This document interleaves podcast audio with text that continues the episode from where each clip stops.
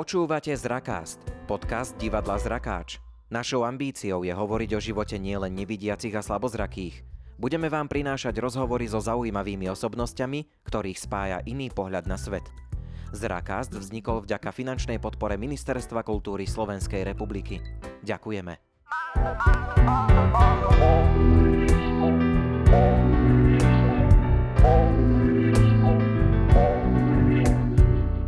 Dnes je hostom z Rakastu evangelický kňaz, hudobník, programátor, autor kníh, učiteľ a národný buditeľ Štefan Kiš. Pozdravujem ťa. Pozdravujem aj ja, ďakujem za pozvanie. A pozval si aj ty mňa, pretože som u teba doma v Nových zámkoch. Byt má výborné slepecké usporiadanie a na stene vás príjemne prekvapí slepecká reliefná mapa. Tú mapu chcel syn Rasto, keď bol taký menší, tak veľmi chcel mať takú mapu, tak ja som všade zháňal mapu, zohnal som niekde vo zvolenie, kúpil som asi poslednú a potom sa ma pýtali ešte niektorí, že kde som ju zohnal, už sa zohnať nedala.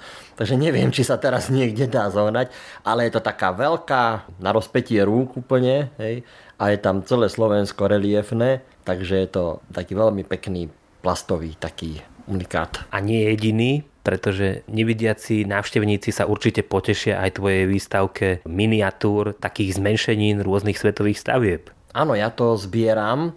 Jednak som už začal sám, pred pár rokmi, keď som chodil po Slovensku, tak manželke som vždy hovoril, že ako suvenír niečo reliefne, keby bolo, tak tu mám také tie klasiky, ako je Bratislavský hrad a UFO z Bratislavy a Liptovskú chalúbku a Demenovskú jaskyňu a takéto veci, ale potom už keď dcera naša začala cestovať veľmi po svete, tak e, keď riešila otázku, že čo rodičom priniesť, aké pohľadnice, tak tiež bola tak nastavená, že ocinovi radšej niečo také, tak ona mi doniesla potom z New Yorku, z Washingtonu, e, mám Bielý dom a Sochu Slobody a mrakodrapy New Yorkské a Brandenburskú bránu z Berlína a Majskú pyramídu z Guatemaly mi priniesla. A to sú veci, ktoré ja mám na miesto pohľadníc. Manželka má svoju výstavu v kuchyni na chladničke, magnetiek a ja mám túto svoju tu.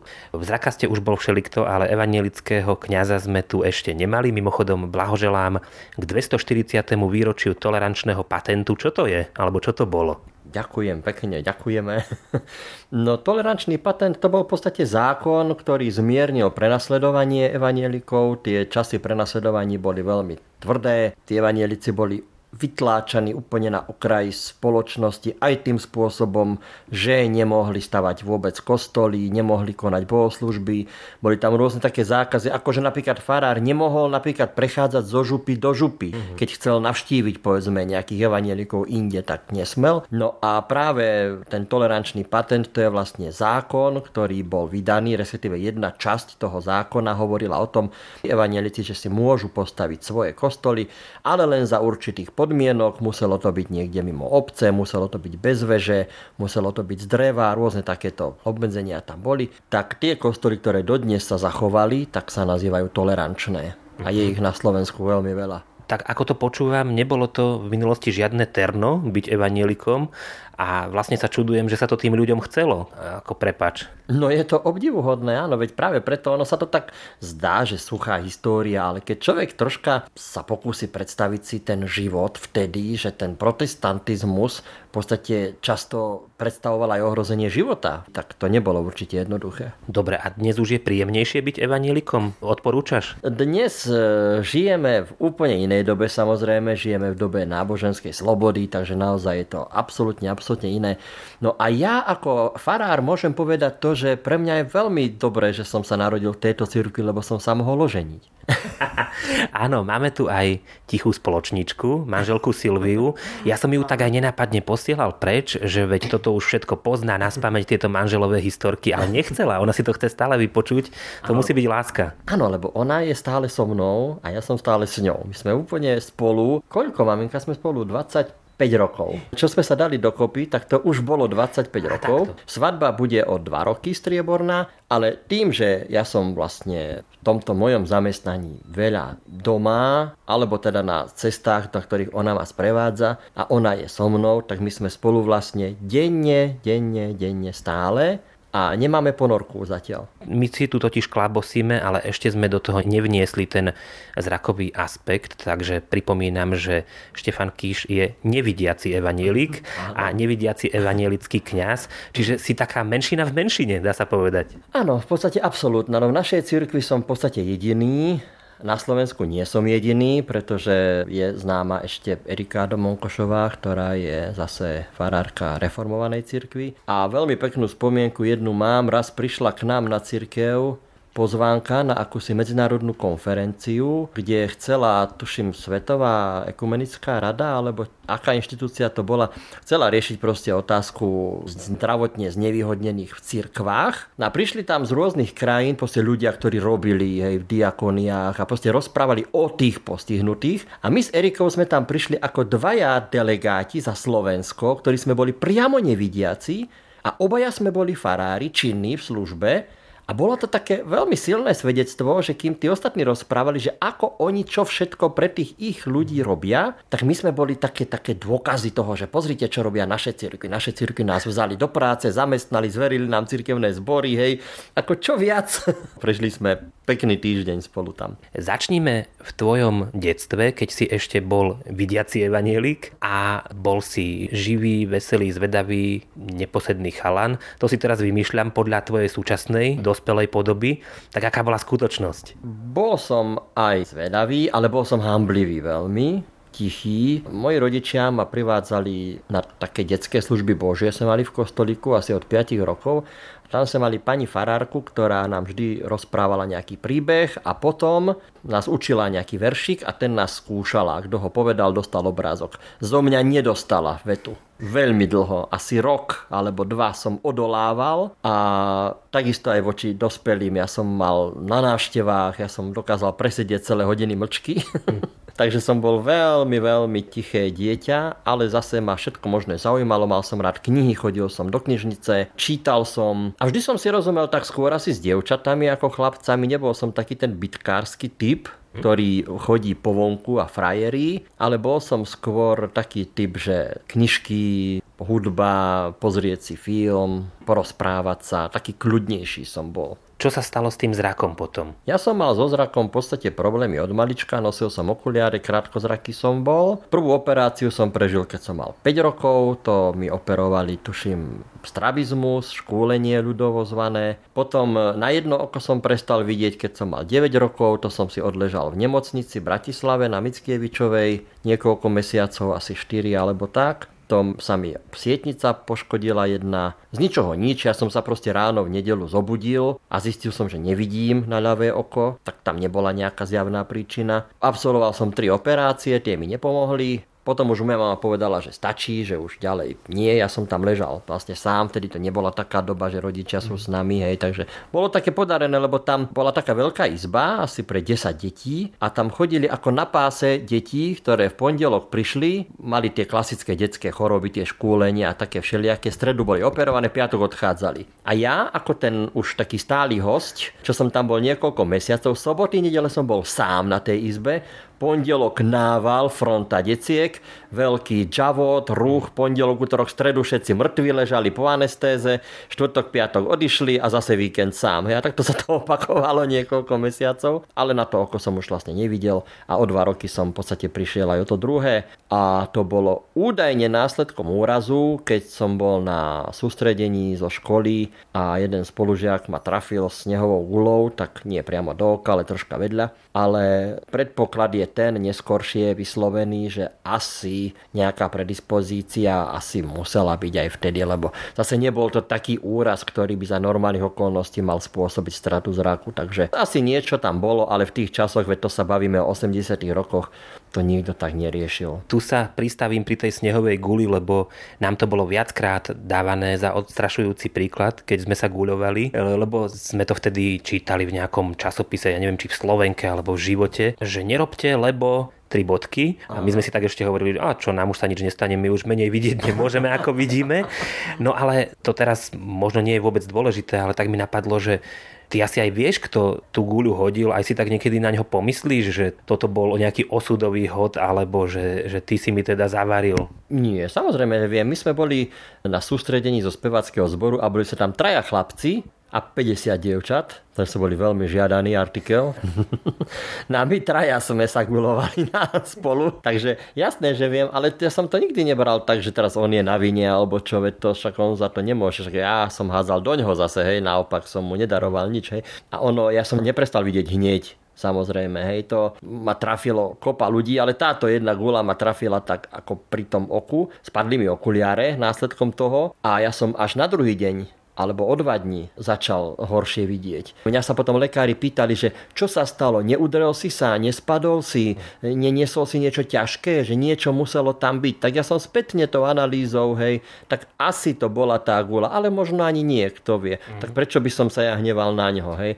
Ale je pravda, že sme sa už odtedy vlastne ani nestretli. Tak vidíš, človek sa na chvíľu odkloní od tých knížiek, filmov a no. od toho pokoja a no. od dievčat a no, už presne, to príde. Presne. Jedna guľovačka No. A z hodou okolností to bola prvá akcia školská, na ktorej som bol, lebo predtým čo boli tie rôzne školy prírode a takéto. Ja som na žiadnom takom pobyte nebol. Ja som z toho vypadol, lebo som ležal v tých nemocniciach. A teraz to už som bol piatak. Prvýkrát som šiel mimo domu niekam na viac ako jeden deň s triedou, alebo teda zo školy. No a tak to hneď dopadlo. No dobre, čo potom ďalej? Tak keďže tvoj úbytok zraku bol taký postupný, nebol to úplný šok, nejako si to vtedy prežíval, že nevidíš, alebo ako veľa detí si to bral ako niečo, čo jednoducho prišlo a treba ísť ďalej? Asi tak, hej, nejako som to vtedy neriešil. No ja som, e, tým, že som mal tú skúsenosť pred tých dvoch rokov, že tá sietnica sa mi na tom prvom oku poškodila a mal som tých viac operácií v Bratislave neúspešných, tak ja keď som na tom sústredení povedal, že horšie vidím, hneď ma brali lekárovi najbližšiemu do Vráblov a ten ma vyšetril a povedal sietnica. No, tak ja som hneď vedel, čo to je. Hej. Vedel som, že áno, bude operácia, tá sa asi nepodarí. To. Nebol som tak nastavený, že joj, veď pôjdem do nemocnice a bude dobre. Ale keď sme prišli domov, tak moji rodičia boli vždy pri mne, sestra bola ešte vtedy doma, mám staršiu sestru o 7 rokov a oni vždy mi robili nejaký program. To bolo také úžasné, že som nemala nikedy v podstate nejak sedieť a meditovať nad sebou, lebo oni oni mi vždy čítali niečo z knihy, alebo sme so sestrou sa rozprávali, alebo som hral na klavíri, vtedy som veľa hodín presedel pri klavíri. A nejak som neriešil, čo bude. Ja som nejak vždy mal takú nádej, že však niečo bude. No. Mhm. Boli to 80. roky. Väčšinou púť oslepnutého dieťaťa bola taká jednosmerná do Levoče. Aj u teba sa o tom rozmýšľalo? Jasné, však to bol aj návrh zo strany školy alebo tej pedagogickej poradne alebo z ktorej strany to prišlo ten návrh, že do Levoče, ale moja mama to odmietla rázne. Ona povedala, že nie, v žiadnom prípade. Bola tiež veľmi taký rodinný typ, ona ako nám deťom obom sa vždy veľmi venovala, aj s otcom, však e, obaja moji rodičia boli takí, že fakt sa nám deťom venovali. Ja som dovtedy, kým som videl, tak som celé víkendy bol pri otcovi v záhrade vonku a v šope vždy mi dal mi do ruky nejaké klince, kladivo, hraj sa, rob niečo, alebo pomáhaj mi, strihaj hrozno, alebo polievaj kvety, alebo niečo. Hej. A ona proste nechcela pripustiť tú myšlienku, že ja pôjdem do internátu a že tam proste budem len súčasťou kolektívu bez toho, aby nejak tie moje individuálne záujmy sa rozvíjali, pretože, ako som spomenul, oni ma privádzali do toho kostolíka. Uh-huh. Ja už vtedy som začínal troška na organe hrať, ešte som vlastne videl, keď moja mama poprosila pani farárku, či by som si mohol vyskúšať orgán.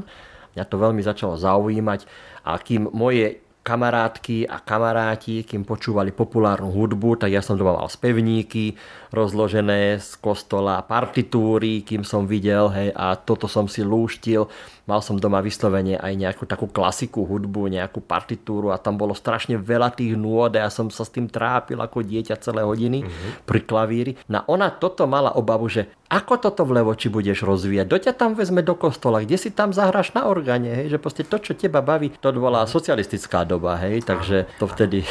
Napriek tomu ty si tú Levoču navštevoval, boli to také konzultácie. Ako si na to spomínaš? Ja dobre. Tak my sme tam vycestovali, pamätám si, že to bol december 88 Cestovali sme celý deň, lebo však to je naprieč celým Slovenskom. Tie spoje vtedy boli také, že fakt celý deň sme cestovali, večer o 9 sme prišli. Na, na druhý deň si ma vzala nejaká pani učiteľka a individuálne vysvetlila mi, čo je Brajlovo písmo, ako funguje, dala mi časopis, dala mi takú abecedu, takú tabuľku s abecedou, klinčekovú tabuľku mi darovala a takéto veci. Samozrejme vzali ma aj do triedy. Hej. To bola taká troška pre mňa traumatizujúca chvíľa, lebo ja som prišiel do triedy a posadili ma tam a som tam asi dve hodiny bez slova sedel, lebo nikto sa mi neprihovoril, ani ja som za nikomu neprihovoril.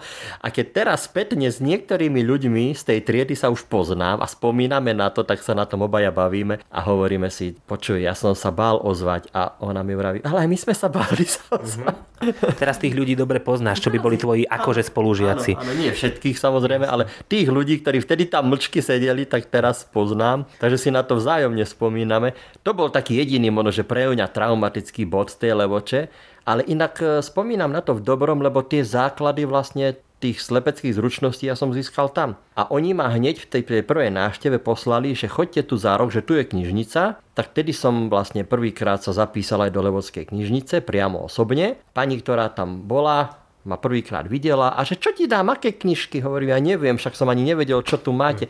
Nabalila mi troch pátračov, to nikdy nezabudnem, asi tri krabice a ja celú cestu domov vo vlaku potom som počúval záhadu strašidelného zámku, to bola prvá kniha, čo som mal z Levoče a dodnes je to moja srdcovka. Áno, tak dobre ste začínali, no, no. práve troma pátračmi, no, pozdravujeme pán, pán, Ivana Vojteka. No, a potom som tam chodil každý mesiac a vždy to, čo som sa doma naučil, tak na ten ďalší mesiac vyskúšali ma, že či viem niečo prečítať. Keď som vedel, tak ukázali mi pichťák. O mesiac mi ukázali narysovanie pomôcky, pravítko, kalkulačku a takto postupne. To je až také sci-fi mierne, že domáce vzdelávanie nevidiaceho, lebo tam musí byť zapojený samozrejme ten rodič, ale aj to nevidiace dieťa musí veľmi chcieť sa učiť. Vieš, je iné, keď rodič ťa učí niečo, čo sám predtým v škole absolvoval a je iné, keď sa učíš to Brajlovo písmo. Ja si to ani priznám sa neviem celkom predstaviť. Ako vyzeral teda tvoj domáci rozvrh? Mal som určené vybrané hodiny, na ktoré som mal chodiť do školy. To bola matematika, slovenčina Samozrejme, tie levoči mi požičali aj učebnice, ja som si doniesol domov, brajlovské, tie všetky, hej,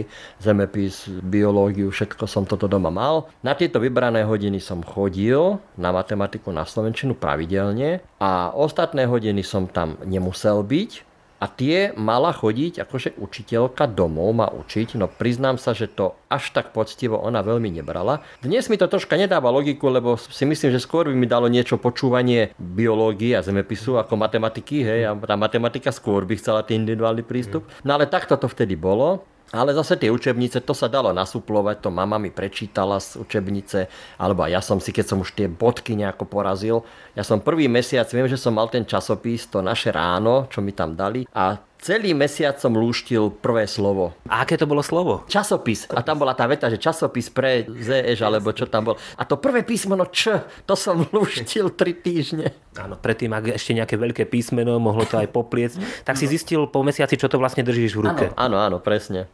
Stredná škola už bola v tej džungli tínedžerov so všetkými ostatnými? Tam už áno. žiadny individuálny prístup nebol? Nie, nie, nie. Tam povedali, že tam budem chodiť denne. Ja som v podstate však bol aj rád, už predsa len som som bol už v takom tínedžerskom veku. No a to boli veľmi pekné spomienky, lebo tam som bol atrakcia v tej triede. Tam, keď som prišiel, tak prvé dni každú prestávku bola celá trieda zgrupená pri mne.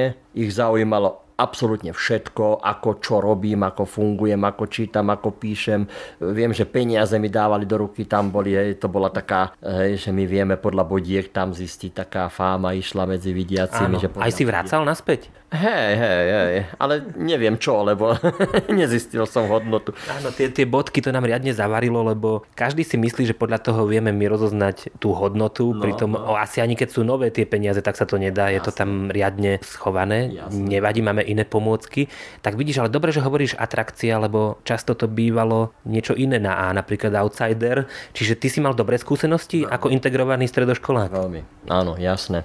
A takým veľkým darom z neba od pána pána Boha bol pre mňa môj kamarát, ktorý ja keď som prišiel prvý deň do školy, tak e, ma posadili samého do lavice, lebo usúdili pani zástupkyňa, že aby som mal pokoj, aby som bol sám proste v tej lavici. A na druhý deň prišiel jeden chlapec, triedy, ktorý povedal, môžem si k tebe prisadnúť? Hovorím, môžeš. Ja som ho poznal predtým zo základky, tak z videnia, ale chodil do inej triedy. Sadol si tam a ja som si myslel, že si chce ako len pokecať, že na mhm. chvíľu prisadnúť, ale on to bral ako, že natrvalo. Hej. Uh-huh. Zostal tam 4 roky a to bol človek, ktorý bol tak úžasný, že on vo všetkom, ale fakt vo všetkom mi asistoval. Ja som mal tam pichťák v triede a najprv som ho nosil domov, potom povedali učiteľia, že môžem ho nechávať z borovni tak tento môj spolusediaci Roman sa volal. On každé ráno išiel po ten pichťák do zborovne, každé po obede po vyučovaní ho odniesol, potom ma odprevádzal domov. Najprv chodila mama so mnou, potom povedal on, že pani Kišová, nemusíte, že ja ho privediem, tak 4 roky chodil so mnou zo školy. A samozrejme, keďže to bol neskutočne ukecaný človek a srandista, tak ma celé hodiny zabával. A ja som sa tichého, poslušného, dovtedy žiačika stal tým, čo vyrušuje a rehúňa sa na hodinách. Tak vidíš, už vieme, kde sa to zlomilo. Ano. Mal si aj nejaké problémy, ktoré vtedy ešte bez počítačov a bez všelijakých pomôcok asi museli študenti viac prekonávať. Ty si bol jedným z prvých integrovaných gymnazistov, že po večeroch o to viac sa učiť, alebo diktovať, alebo načítavať. Zrejme toto ťa neobyšlo. Ťažko povedať, lebo zase som mal takých učiteľov, ktorí tú integráciu brali troška tak, že nechcem povedať, že ľahko vážne, ale ja som vedel už vtedy, čo chcem študovať ďalej.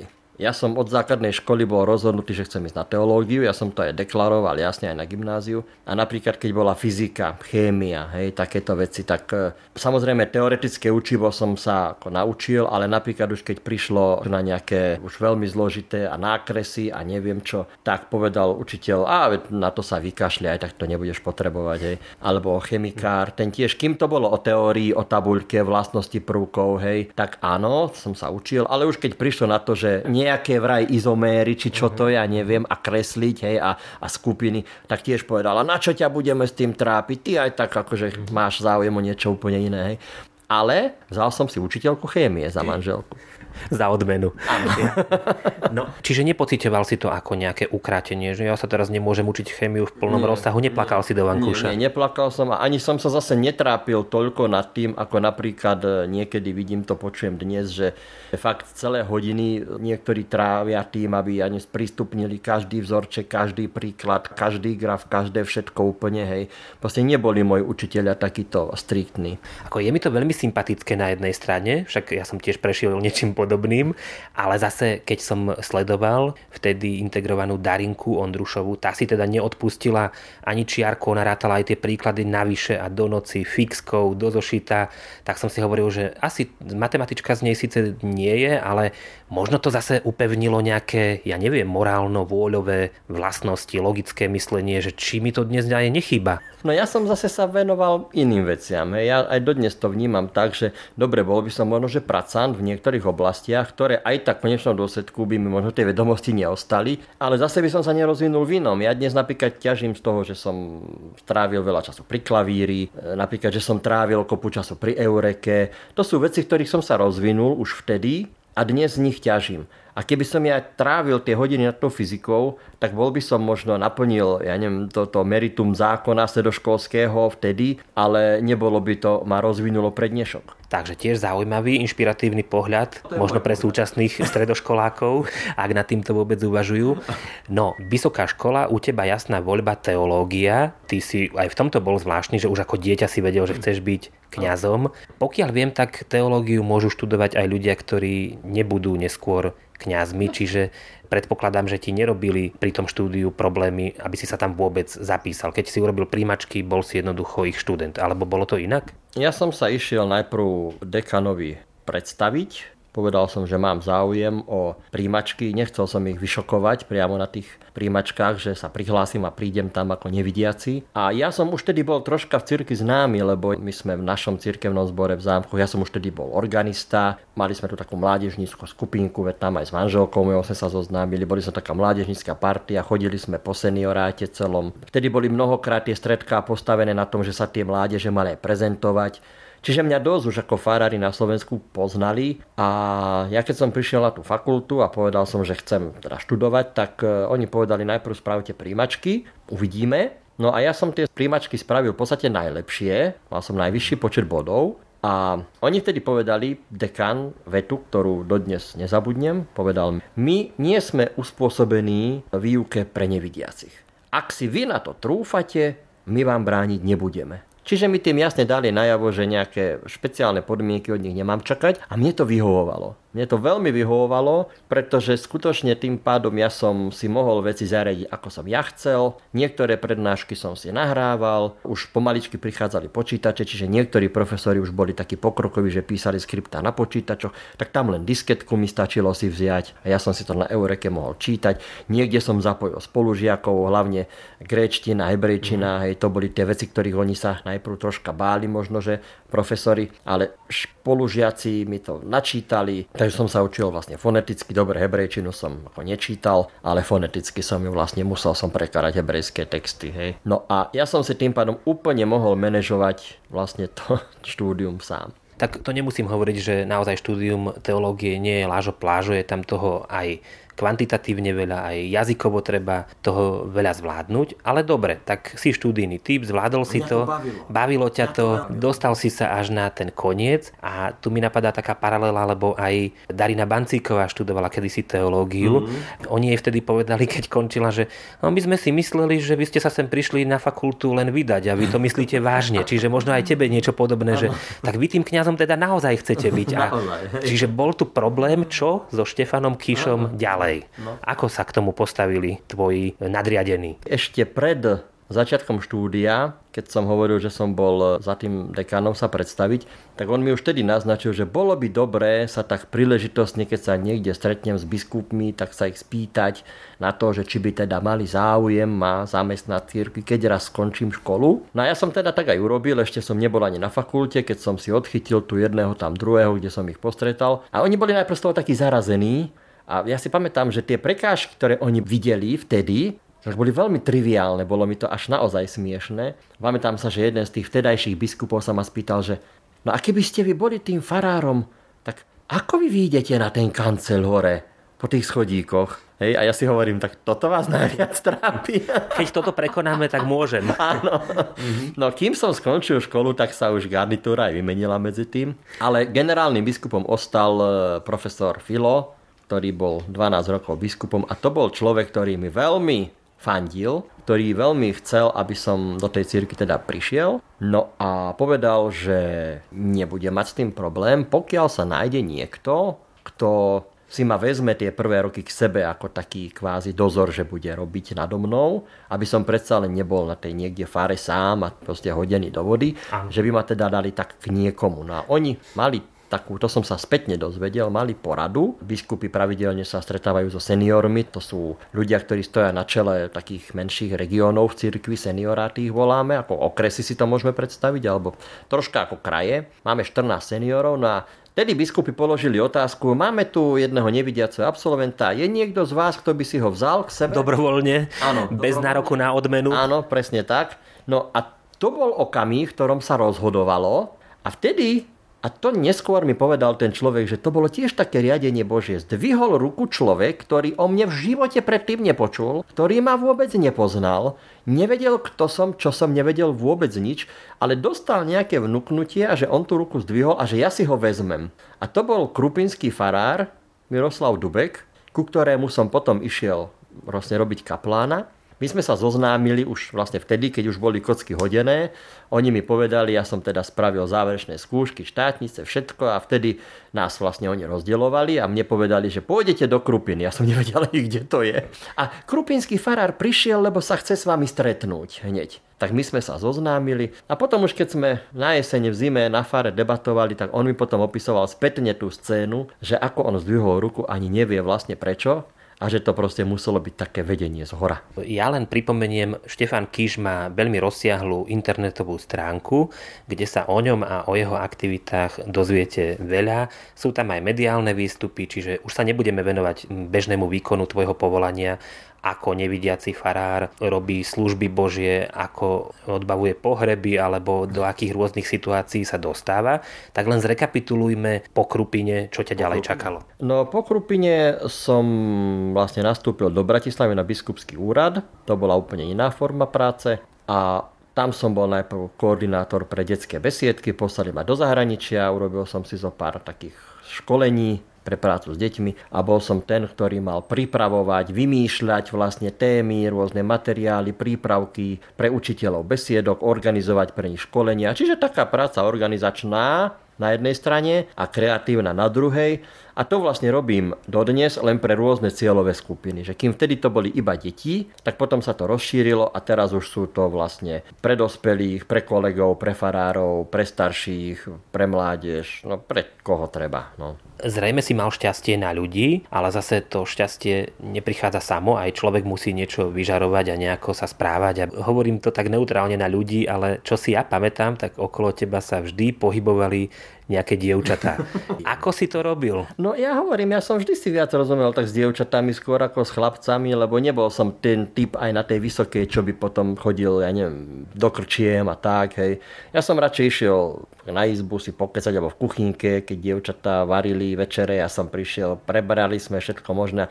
Vždy som bol taký poslucháč, čo oni potrebovali sa vykecať, vyžalovať, vyrozprať, preberali svoje všetky tie spory medzi sebou, alebo taký tak som vždy vypočul, tak jedna mi stále referovala o problémoch, ja neviem, s mamou, z domu, druhá zase s frajerom, tretia zase so spolubývajúcou a čo ja viem čo. A mňa to bavilo, vždy sme takto preberali a oni potom zase pomáhali mne. Občas sa to aj preklopilo do tej roviny, že referovala ti o problémoch s frajerom, že tak keď máš s ním také problémy, som tu aj ja na porúdzi. Nie, lebo ja som bol zadaný. No ja som bol zadaný vždy, ja som aj na strednej škole bol zadaný, aj na vysokej som bol. Ja som nebol nikdy voľný vlastne, ja som od 15 rokov nebol voľný. Jasné. No tak nakoniec si teda zakotvil v tom manželskom prístave, je to šťastné manželstvo, máš vidiacu manželku, čo možno sa niekto nad tým pousmieva, na čo to vôbec spomíname, ale pri nevidiacich je to častá téma. Ako sa to podarilo a možno, že boli aj nejaké pochybnosti alebo musel si presviečať povedzme svokrovcov, že to bude dobre. Minule som mal taký rozhovor s človekom, kde prvá otázka bola a budeš sa musieť o neho celý život starať a tieto klasické veci. Či aj z toho si sa vedel nejako vykecať? Toto so mnou oni neriešili, to oni riešili s ňou. My sme sa poznali na mládeži roky, keď sme sa dali dokopy, tak sme už boli 6 rokov kamaráti ale fakt, že dobrí kamaráti. My sme sa naštevovali, tá mládežnica skupinka naša ma naštevovala pravidelne a potom sa tak vyfiltrovali z nej takí tie lepšie kamarátky, čo chodili ešte častejšie a táto moja terajšia polovička bola tá, čo chodila ešte častejšie. A presne ako hovorím aj o tých spolužiačkách, rozprávali sa o všetkom možnom, hodiny sme dokázali preberať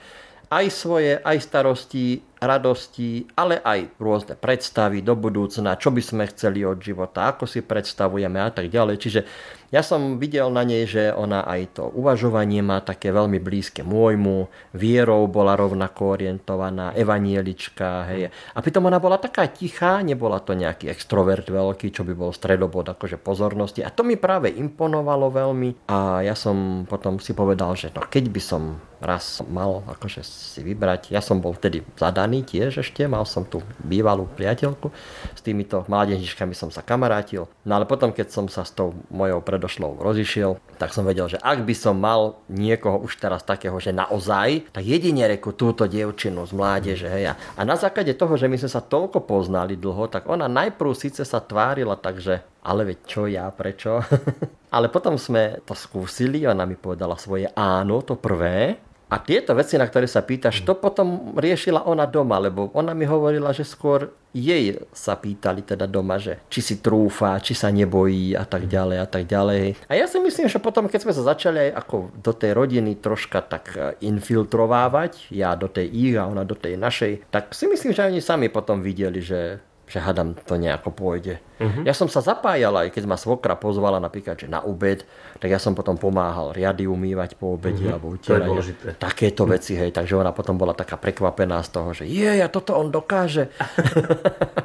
Medzi tým ušlo trochu už viac vody v Dunaji a máte dve dospelé krásne deti, syn má tiež zrakové problémy, čiže ako škoda to nejako rozoberať, ten rodinný život asi je taký ako aj všade inde. Áno, my sme boli taká klasická rodina, v ničom nie vynimočná, jedine v tom, že sú tu ozvučené pomôcky doma, ale to je asi tak všetko. U niektorých ľudí sa tých talentov zoskupí aj viac, takže Štefan Kíš okrem toho, že je hudobník, teológ, tak je aj programátor, čo nepoznám veľa kňazov, čo by sa práve tomuto venovali.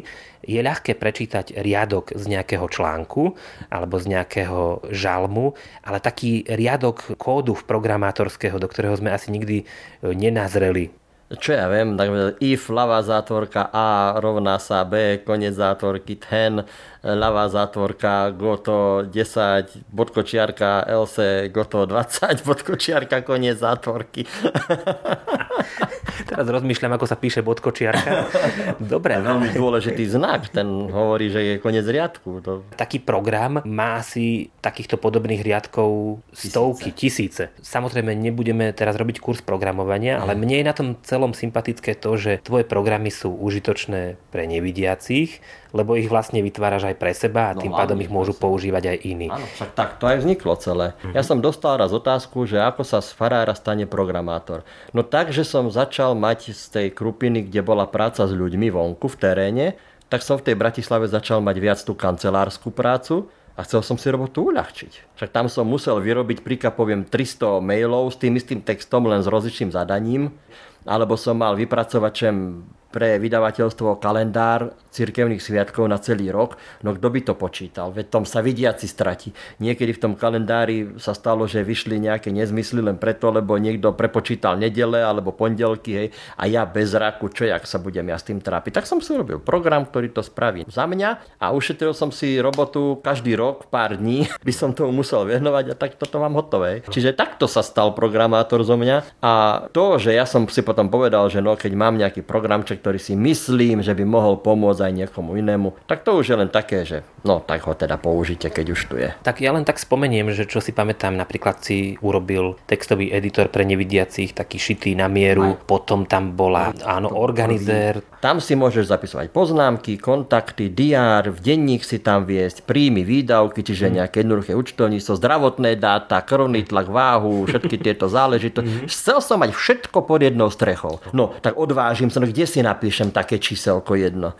Noty, chcel som sa venovať hudbe jeden čas viac, chcel som sa MIDI súbory učiť, hrať, hej. Mm tak som urobil notový editor pre MIDI súbory a vlastne ten posledný program Euroflight, ten najslavnejší, to vlastne opäť vzniklo len z mojej pragmatickej túžby poznať a mať v počítači mapu sveta.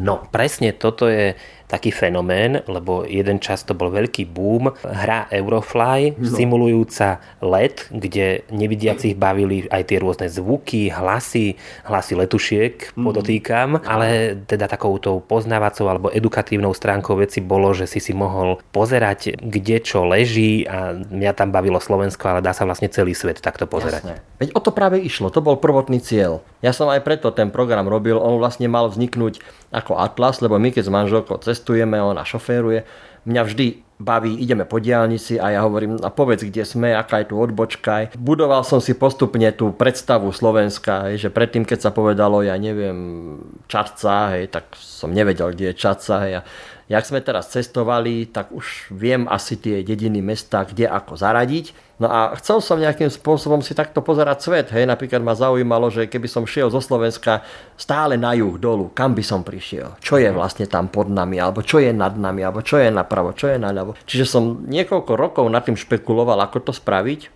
a vznikol vlastne digitálny atlas a to, že sa tam navrstvila tá druhá vrstva tej hry, to bol v podstate už taký neplánovaný, dá sa povedať, cieľ, pretože keď som to ukázal pár kamarátom, tak e, sme sa bavili o tom, že, že ako vlastne si ten svet tak zábavne prezrieť, Takže dajme tam nejaké lietadielko. Prečo lietadlo? Lebo lietadlo ide vzdušnou čiarou. Takže lietadlo je ten jediný dopravný prostriedok, ktorý prechádza naprieč, hej, bez hraníc, krížom cez celý kontinent.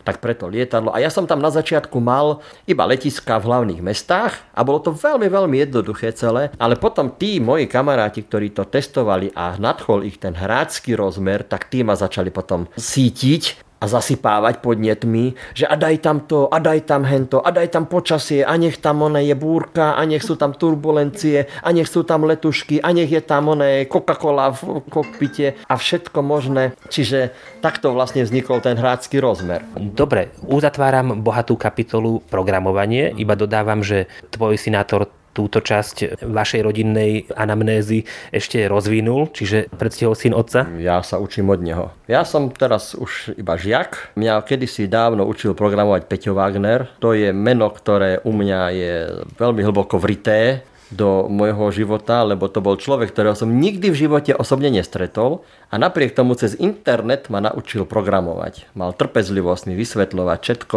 No ale ja to, čo som sa vtedy naučil, to som pritom vytrval. Ja som to nerozvíjal nejako ďalej, lebo to vždy bolo len popri práci. A môj syn bol ten, ktorý prišiel v Lani a hovorí mi, oci, ale však to už je úplne staré, čo ty používaš, to je 100 rokov za opicami, mal by sa naučiť niečo nové. Tak ja ťa naučím. No tak sme sa tak vymenili minulý rok v lete, že on bol môj učiteľ, ja som bol žiak, učil som sa nový programovací jazyk, moderný, aktuálny a teraz robím novú verziu Eurofly vlastne v tom a keď mám nejaký problém, tak chodím za ním porady. A, on už a je trpezlivý? On už tak z výšky svojich, svojej úrovne, len tak občas mi láskavo, keď má dobrú náladu, zhodí nejakú radu. a niekedy aj nie, keď sa mu nechce. Naštuduj si to, tam máš internet. Ty napríklad e, si povieš, že teraz by sa mi zišlo naučiť sa po taliansky, čiže nielen programovacie jazyky, ešte tá taliančina pokračuje? Učil som sa po taliansky, áno. Teraz troška ju oprašujem, lebo dcera má takú tiež chuť, že chce sa učiť taliančinu, tak som párkrát jej nejaké lekcie dal. To som si ja tiež tak povedal iba jedno leto, že chcem sa naučiť po taliansky, tak som sa začal učiť, aj som sa naučil. Boli sme potom na dovolenke, mal som veľkú radosť, že som sa dohovoril, bolo to úplne super. No ale potom som nemal s kým hovoriť, tak som pozabúdal. No ja som fičal na pesničkách talianských, ale tie už všetky tie texty poznám, všetky tie hity viem naspamäť tie slova, už viem o čom to je a ďalej to nemám veľmi kde rozvíjať a zase aby som aktívne vyhľadával, neviem, talianské, neviem, filmy alebo neviem čo, tak na to zase nemám čas to už ani nestihneme, napríklad cestovanie, kde všade ste boli s manželkou. Ja by som ešte jednu vec spomenul, možno ako takú kuriozitu. Štefana Kíša ste počas pandemického obdobia mohli počuť aj v RTVS, kde pravidelne boli evanielické služby Božie. Poslucháči netušili, že počúvajú nevidiaceho kňaza a nedalo by sa to naozaj podľa ničoho spoznať. Bolo to ako hovorí klasik, súvislé, až mi je to divnú. Ja vždy kážem z hlavy. Brailleov písmo používam len tedy, keď čítam vyslovene biblické texty. To som aj v tom rozhlase, keď bolo, že čítame žalm, tak som čítal. Aj to tam počuť pod chvíľu, podľa toho, aký bol zvukár. Niekedy počuť to šuchotanie prstov, ale kázeň vždy z hlavy. No a toto bol môj problém v tom rozhlase, lebo tam je časový limit, to boli priame prenosy, takže tam jednoducho ťa vypnú, ak prešvihneš. Takže tam som sa veľmi poctivo pripravoval, tam som mal skutočne tie príhovory pripravené, tak povediac, skoro do slova, každú vetu, každú myšlienku a to chcelo poctivú prípravu. Ale bolo to z hlavy a aj na bežných službách Boží je to vždy z hlavy, ale tam nie je časový limit. Ale zase nie, keď sám 30 minút. No, z pravidla do 15 skončím. No, veľa sme toho dnes povedali. Ostatné vám rád Štefan dopovie osobne, pretože rád sa rozpráva s ľuďmi. Jasné, veď aj to sa aj stáva. Tak keď niekto potrebuje a volá, tak ja veľakrát aj takéto bežné, aj počítačové, aj všelijaké iné poradenstvo po telefóne, po internete, aj osobne, keď niekto potrebuje, tak poskytujem, jasné. www.štefankiš.sk Ďakujem, že si sa s nami porozprával. Verím, že ste si to radi vypočuli. Ja som počúval so záujmom. Tak niekedy na budúce so Štefanom dovidenia alebo skôr do počutia. Tak dovidenia a do počutia všetkým prajem.